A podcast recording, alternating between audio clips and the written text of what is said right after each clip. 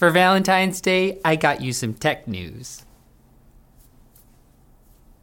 You could have at least got a card or something. The European Commission has decided not to designate iMessage as a core platform service under the Digital Markets Act, which means that Apple won't be required to undergo increasing scrutiny and enact interoperability between iMessage and other messaging services. The EU also passed over making similar designations for Microsoft's ad business, their Edge browser, and Bing in what is either a blessing or a deep, deep insult. You still don't matter, Bing. And you never will. Your new friends, they don't care about you. They just want your AI. The decision that iMessage is not a gatekeeper platform for the purpose of the law is a bit more surprising, however, given that Apple has disclosed that there are 101 million iOS users in Europe, while Microsoft Edge has fewer than 300 million users in the entire world. And also the entire universe. And the multiverse.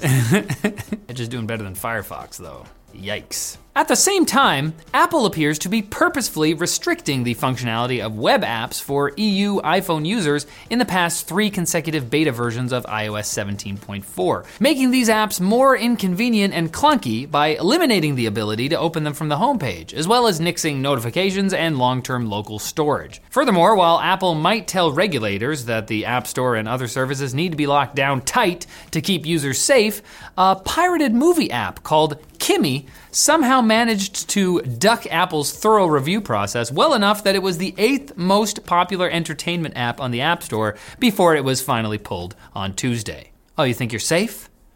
Not from bootleg copies of Dune, you're not. Boom! Timothée Chalamet. I didn't want this. OpenAI is currently testing giving ChatGPT a level of long term memory, allowing it to remember details from past conversations between sessions. If you're worried about a potentially embarrassing confession you made to the bot the last time you talked, don't be. The new feature is currently only available to a limited number of users and or test subjects, which is how the AI thinks of all This of us. is a triumph. Human, I'm testing something. Walk forward. There's a fire there. Those users will also have access to a memory management panel that will allow them to delete past information shared with the bot, a feature which sadly has not been rolled out to any of your human friends or coworkers.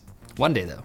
It's not clear exactly how ChatGPT will be forming these memories, but it's likely compressing and summarizing past conversations so that it can pull out at least a few salient details, like a kindly but uninterested grandmother. Where did you say you were going to school? I thought you already got a haircut.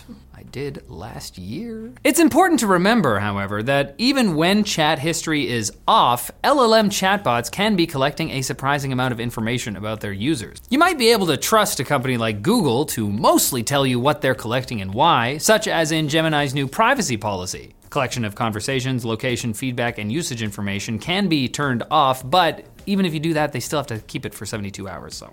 But lower profile chatbots, like all those online AI waifus, can be an absolute privacy nightmare. The kind where you show up to class with no pants on, and your teacher knows your social security number and all your teeth fall out. In that order. Welcome to class, citizen number 793. no! Jensen Huang of NVIDIA and Sam Altman of OpenAI, the bad boys of AI development, in the sense that one of them wears a leather jacket and the other is only 38, Nothing but a boy. aired some public beef this week, which doesn't sound sanitary at all, that's for sure.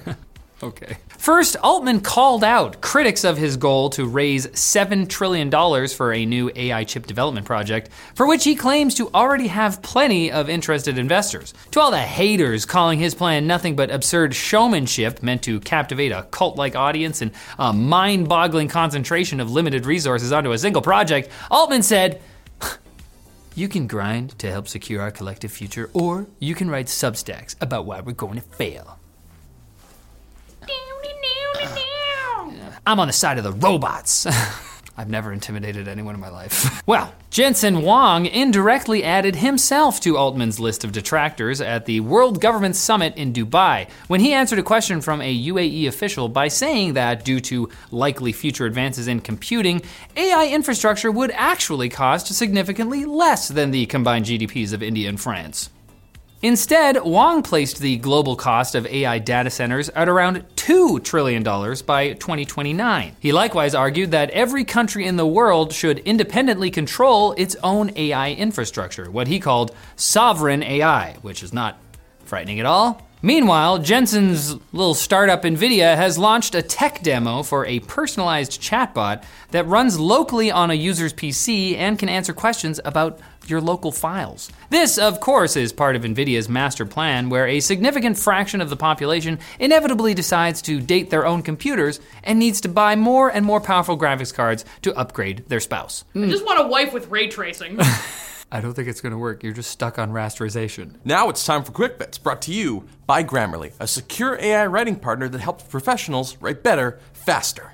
It can help you generate ideas and outlines, or even give you general feedback. Grammarly's rewrite feature can effortlessly paraphrase and enhance your sentences. Even better, Grammarly's reply feature can help streamline your inbox by summarizing emails and suggesting responses. Just because you get paid to read emails doesn't mean you have to read all of them. Plus, Grammarly wants to keep your data secure. You can feel safe knowing they'll never sell your data to third parties. Sign up and download the app for free at grammarly.com slash TL02. If you want to get access to extra features, get 20% off Grammarly Premium. Not many people know this, but the most important part about QuickBits is the ability to tell the quick apart from the The feverish hype surrounding Apple's Vision Pro has been tempered thanks to a wave of early adopters tearfully announcing that they're returning their $3,500 headsets before the 14 day return period ends, citing issues with weight, comfort, and compatibility. I just don't think we're meant for each other. Where's the ray tracing? Parker Ortolani of Vox Media tweeted that he couldn't even believe what was happening as he took a photo of his headset placed back upon the spotless white oak table from whence it came. The drama of it all no doubt seems a bit strange to some tech enthusiasts who've been playing with similar headsets for a decade and who may or may not agree with Mark Zuckerberg, who, after trying the Vision Pro, posted a casual couch video calling his company's 499 Quest 3 the better product, period and otherwise absolutely ripping the Vision Pro a new one for being a terrible value. I could have never foreseen Zuck coming off as relatable, but here we are. Speaking of Apple, researchers from the company published a paper on a new AI tool called Keyframer that can animate static images when given text prompts. Using the tool, you can make a planet spin or make stars twinkle in an image. Oh, that's nice. Apparently, the researchers see a use case for graphics professionals who can use the tool to test out animation ideas before spending hours making them conventionally. Personally, I see a use case where my years of effort trying to never do anything embarrassing and jiffable in front of a camera can be undone by an Apple enthusiast with a dream.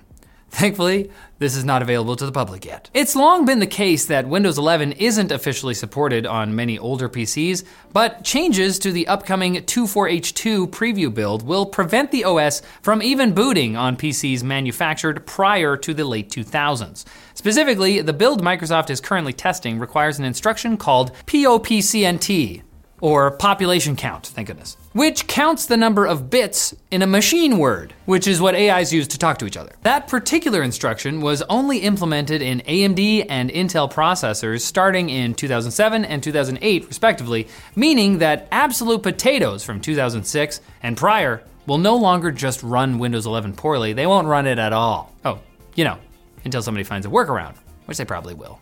I don't know why they would. I love me a baked potato.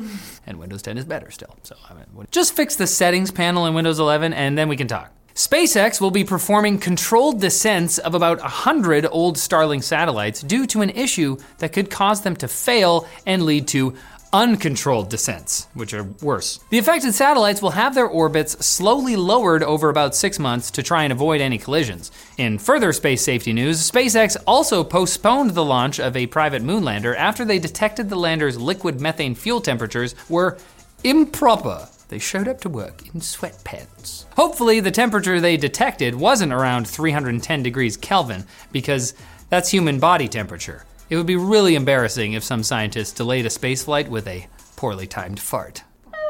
Jacob warned us there was a fart joke. And burglars responsible for a string of at least nine thefts in Minnesota are reportedly using Wi Fi jammers to shut down internet enabled home security systems.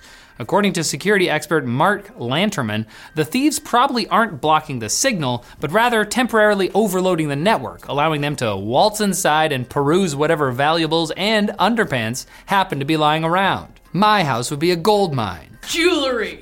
Underwear. Jewelry. Those two underwear. things only. Time to make some tea, open the pantry, underwear. While commercial jammers of this kind are pretty much universally illegal in the United States, they're also available for around 40 bucks online. So most experts advise using the kind of hardwired cameras and alarms that won't turn off if your cat knocks over the modem while they're tripping over all the underwear. Yes, my cat wears underwear. And you better fetch your cat on Friday so you can sit them on your lap and watch the next episode of TechLinked as a family. That's important. Your cat needs to know about this stuff.